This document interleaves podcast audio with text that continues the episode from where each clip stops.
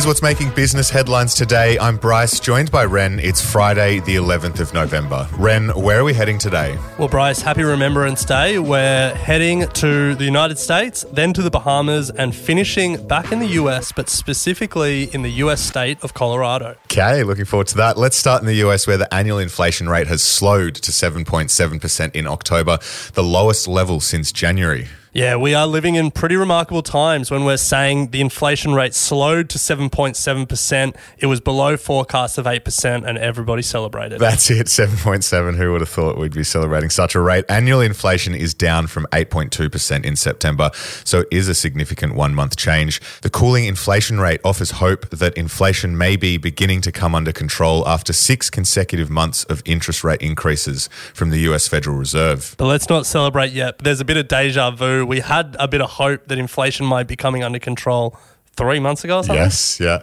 Anyway, positive news, take it while we can. It actually led to the best day for the US stock market since 2020. The Nasdaq index rose by well over 7%, and the S&P 500 wasn't far behind with a gain of 5.5%. And some of the big tech stocks contributing to that rise were Apple, who are up 9%, Spotify up 10%, Meta up 10%, Nvidia up 14 and Square up 18%. Cryptocurrencies rebounded strongly as well, even after the shocking week they've had, which we'll touch on in our second story.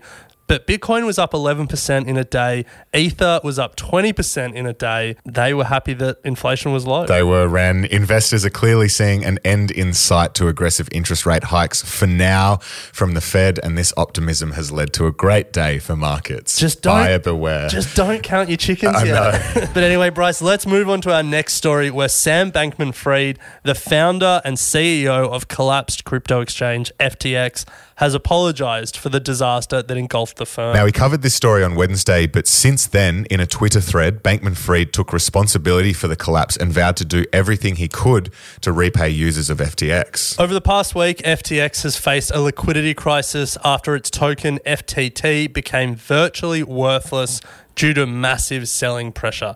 Bankman Fried said up to $5 billion worth of withdrawals were requested in a single day on Monday, and FTX did not have enough money to meet the demands. A classic run on the bank scenario. Yeah, 5 billion.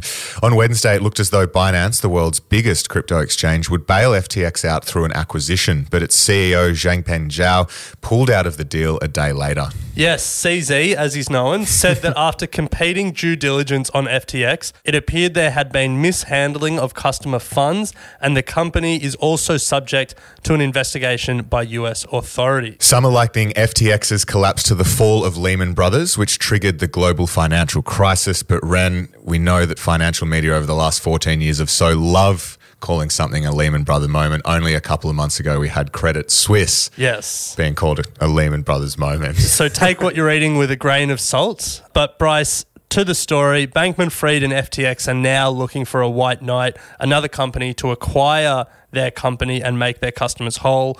That remains to be seen if there's a company out there willing to do it. We'll watch this space and we'll keep everyone updated. But let's move to our final story over in the state of Colorado, which has just become the second state to legalize medicinal psychedelics, aka magic mushrooms. Interesting. A referendum was put to the state, and at latest counts, about 51% of voters supported legalizing magic mushrooms for medical use. Psilocybin, the psychedelic molecule in magic mushrooms, is being studied as a treatment for mental health conditions, including PTSD and depression. At this stage, the studies are too few and too small to reach the standards that the US Food and Drug Administration needs to consider for medicinal approval.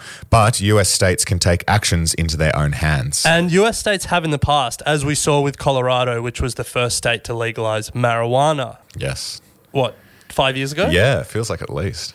Colorado plans to create licensed healing centers where people can take magic mushrooms under supervision. The same has actually already been done in Oregon. It's been a month of developments around the world in the legalization of psychedelics and cannabis. Thailand's military government is carrying out an experiment essentially legalizing marijuana overnight. And in Germany, the government has just announced plans to legalize recreational use of cannabis.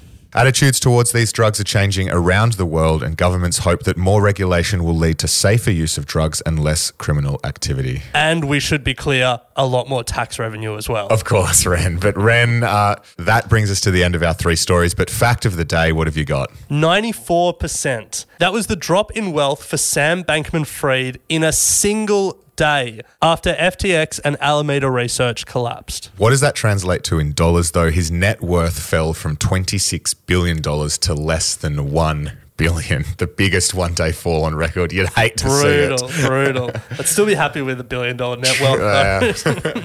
On today's episode of The Dive, we look at the collapse of FTX, what it could mean for crypto, and what the future holds. You can listen to that episode accompanying these headlines. But Ren, that's all for today. Have a great weekend.